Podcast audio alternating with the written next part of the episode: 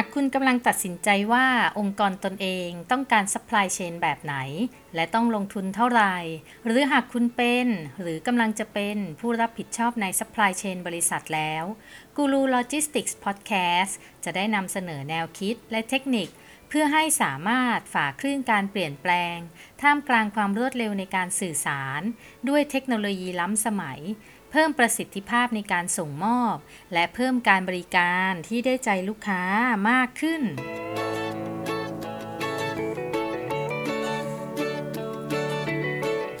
สวัสดีค่ะ ยินดีต้อนรับสู่กูรูโลจิสติกส์พอดแคสต์กับอินทิราสิทธิเวชหรือเรียกแบบที่หลาย ๆ ท่านเรียกกันว่าอาจารย์เดียค่ะ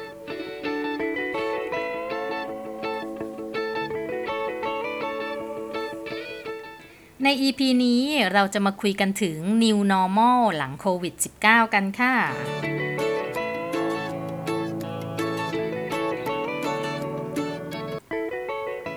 เป็นหัวข้อที่มีเสนอมาตอนที่ถามว่าจะไลฟ์ในเพจอยากฟังเรื่องอะไรอะนะคะ หนึ่งในหัวข้อที่อยากฟังก็คือเรื่องของ New Normal หลังจากหลังจากจบโควิด -19 ในมุมมอง Supply Chain และ Logistics ค่ะ วันนี้เลยจะมาขยายเรื่องของ New Normal ใน 3 มุมมอง ก็คือ มุมมองของผู้คนทั่วไป มุมมองของการทำธุรกิจสำหรับ SME และ Startup แล้วก็มุมมองทางด้านของ Supply Chain และ Logistics ค่ะ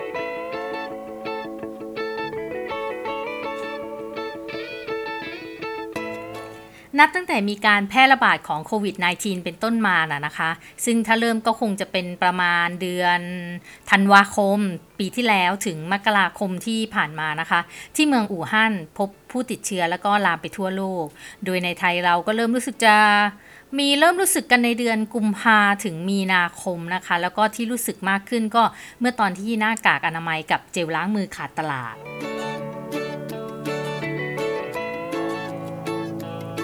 จากนั้นสิ่งที่ทำให้ชีวิตเราทุกคนเปลี่ยนแปลงไปอย่างใหญ่หลวงก็เมื่อมีผู้ติดเชื้อจากสนามมวยใช่ไหมคะ จนทำให้ในกลางเดือนเมษายนเนี่ยมีมาตรการปิด ปิดแล้วก็ปิด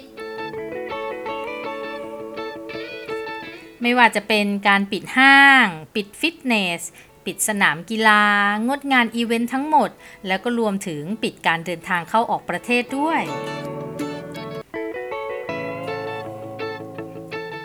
นั่นคือสิ่งที่ทำให้เราทุกคนเข้าใจชัดแล้วว่าชีวิตเรากำลังจะมีการเปลี่ยนแปลง เพราะเมื่อตอนเกิดโรคซาร์หรือว่าไข้หวัดนก ชีวิตเราก็ไม่ได้รับผลกระทบอะไรมาก อย่างมากก็ระวังเรื่องการกินเนื้อสัตว์ หรือว่าการใกล้ชิดสัตว์ป่าเท่านั้นเอง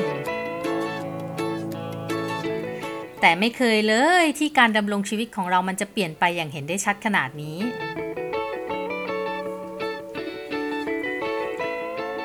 แม้ว่าก่อนหน้านี้นะคะ จะมีเทคโนโลยีเข้ามาทำให้การมีสังคมมันขยายมากกว่าแค่การปาร์ตี้เจอกัน เป็นการเจอกันบนสังคมออนไลน์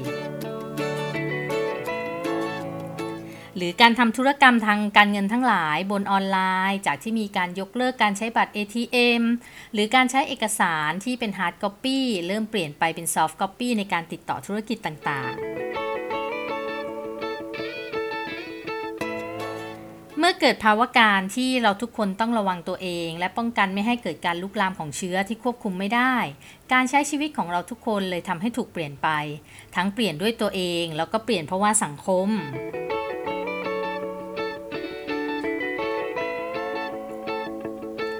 การใช้ชีวิตแบบ social distancing การป้องกันตัวเองด้วยการใส่หน้ากากอนามัย หรือการล้างมือบ่อยๆ นั้นอะ กลายเป็นกิจวัตรประจำวันที่เราทุกคนทำจนอาจจะกลายเป็นความเคยชินไปละเพราะว่าเราทำต่อเนื่องมาเดือน 2 เดือนแล้วใช่ไหมคะ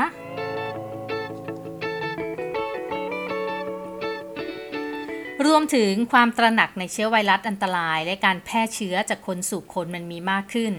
การใช้ชีวิตของเราเลยจะเปลี่ยนไปแน่ ๆ หลังจากผ่านพ้นวิกฤตนี้ไปค่ะ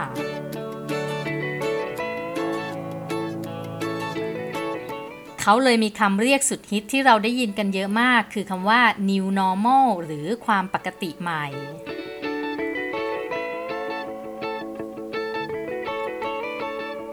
ไอ้เจ้า new normal หรือว่าความปกติใหม่เนี่ย มันก็คือการปรับเปลี่ยนพฤติกรรมของผู้คนในการใช้ชีวิตประจำวันค่ะ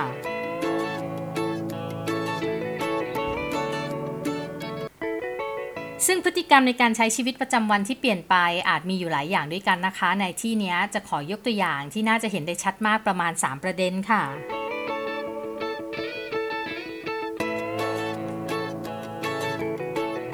อย่างแรกก็คือเรื่องสุขอนามัยและการดำเนินการทางการแพทย์ ในส่วนของสุขอนามัยนั้นอะมันก็จะมีทั้งที่เป็นส่วนตัวและที่เป็นสาธารณะ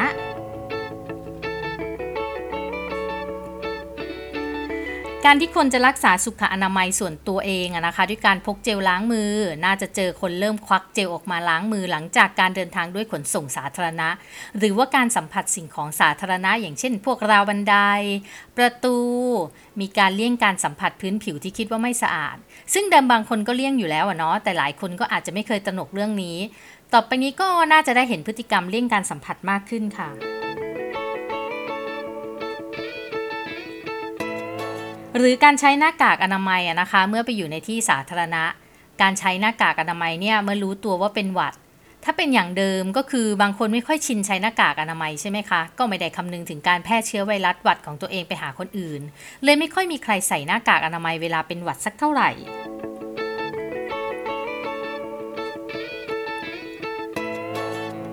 รวมถึงการตระหนักถึงอาการป่วยต่างๆ ที่จะเริ่มสังเกตตัวเองมากขึ้น เมื่อมีน้ำมูกหรือเป็นไข้ ก็จะเริ่มสังเกตอาการตัวเอง แล้วก็คิดว่าจะแยกตัวเองจากคนอื่นๆ ในครอบครัว เริ่มคิดถึงการเลี่ยงใช้สิ่งของร่วมกันเมื่อไม่สบาย มีการดูแลสุขภาพตัวเอง และคนในครอบครัวมากขึ้น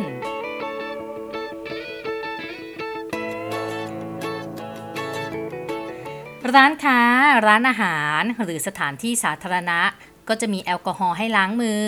ทำความสะอาดก่อนเข้าไปใช้บริการ หรือการใช้แอลกอฮอล์เช็ดล้างทำความสะอาดพื้นที่บ่อยมากขึ้น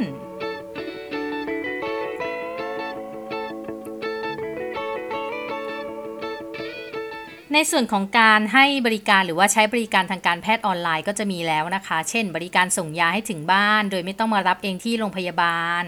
การปรึกษาการเบื้องต้นกับผู้เชี่ยวชาญทางโทรศัพท์หรือออนไลน์ แทนการมาโรงพยาบาล เลี่ยงการมานั่งรอคิว มาแออัดยึดนั่งติดกับคนอื่นเยอะแยะมากมายโดยเฉพาะอย่างยิ่งนะคะ โรงพยาบาลมีแต่เชื้อโรคทั้งนั้นเลยค่ะ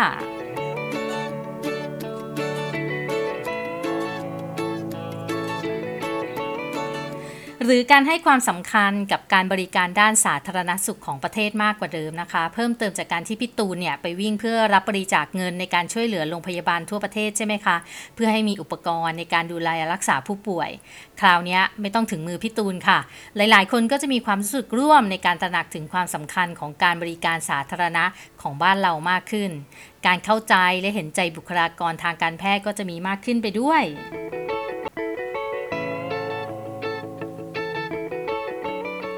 New Normal หลังจบโควิด -19 นะนะคะ ในมุมมองของคนทั่วไปอย่างที่ 2 ก็คือonline activity ค่ะ ซึ่งเดิมเราก็เริ่มมีการทำธุรกรรมทางการเงินผ่านออนไลน์กันแล้ว แต่ว่าจะเป็นการชำระเงินหรือโอนเงินให้กันมากกว่า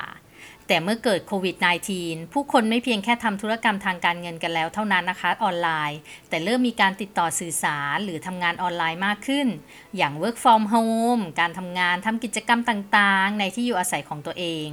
remote working มีแนวโน้มเพิ่มมากขึ้นค่ะ การใช้เทคโนโลยีเพื่อการรับส่งงาน การเรียนออนไลน์ การส่งกันบ้านออนไลน์ ทุกที่จำเป็นต้องมีการสร้างระบบเชื่อมต่อเพื่อการสื่อสารกัน ความสามารถในการเชื่อมต่อระหว่างกัน มีการแลกเปลี่ยนข้อมูลออนไลน์ แต่ละองค์กรก็เริ่มรู้จักว่าเทคโนโลยีการเชื่อมต่อข้อมูลนั้นอะมันเป็นสิ่งที่ขาดไม่ได้แล้ว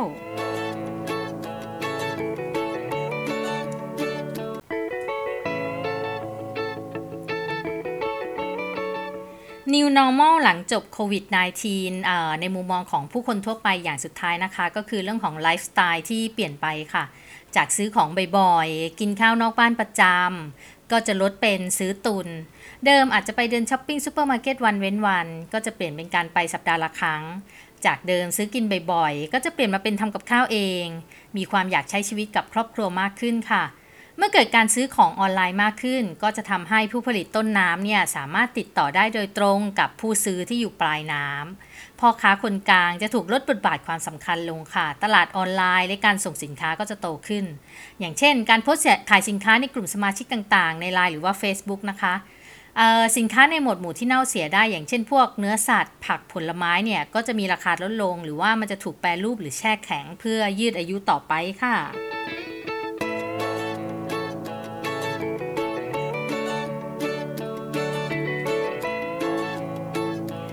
ทั้ง 3 ประเด็นใน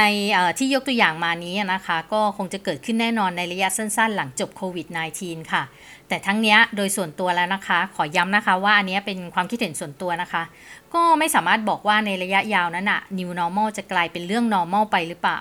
เพราะนิสัยแต่ละคนมันมีมานานค่ะ การจะเปลี่ยนไปใช้ชีวิตแบบใหม่ด้วยตัวเองเนี่ย คงพยากรณ์ยังไม่ได้มากในตอนนี้หรอก คงต้องรอให้พ้นระยะเฝ้าระวังจนแน่ใจว่าโควิด -19 ได้ลดลง จนกิจกรรมทางสังคมกลับไปสู่ภาวะปกติได้เหมือนเดิมค่ะ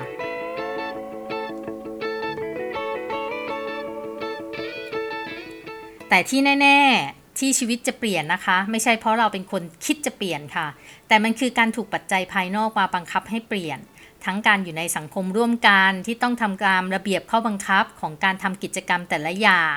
social distancing อย่างเงี้ยค่ะ เช่น ร้านอาหารก็อาจมีกฎให้พนักงานทุกคนต้องใส่หน้ากากอนามัย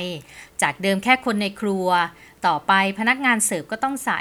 แล้วก็อาจจะถึงขนาดให้ใส่ถุงมือด้วยค่ะเพื่อป้องกันไม่ให้สัมผัสอาหารหรือผู้มารับบริการ หรือเรื่องของการเว้นระยะห่างในการยืนรอต่อคิว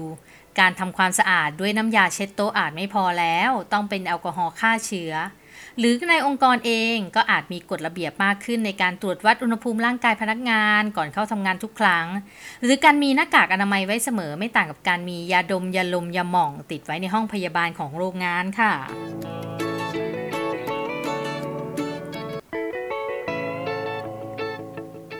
สิ่งเหล่านี้จะถูกผลักดันให้ชีวิตบางอย่างเราต้องเปลี่ยนไป จนกลายเป็น normal เปลี่ยนจาก new normal มาเป็น normal นั่นเองค่ะ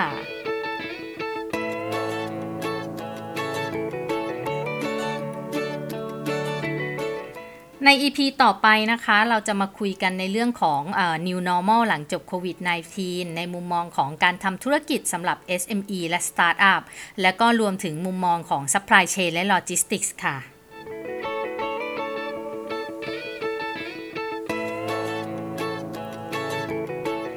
สำหรับวันนี้กูรูโลจิสติกส์พอดแคสต์กับอินทิราสิทธิเวทต้องไปก่อนค่ะ และพบกันใหม่ในตอนหน้านะคะ สามารถติดตามฟังกันได้ทั้งทางพอดแคสต์และ YouTube Channel ใช้ชื่อช่องว่ากูรูโลจิสติกส์ค่ะ หรือจะติดตามข่าวสาร ความรู้เทคนิคอื่นๆ กันได้ทาง Facebook Page ชื่อกูรูโลจิสติกส์เช่นกันค่ะ คอมเมนต์แนะนำมาได้นะคะ ว่าอยากให้เล่าเรื่องอะไรบ้าง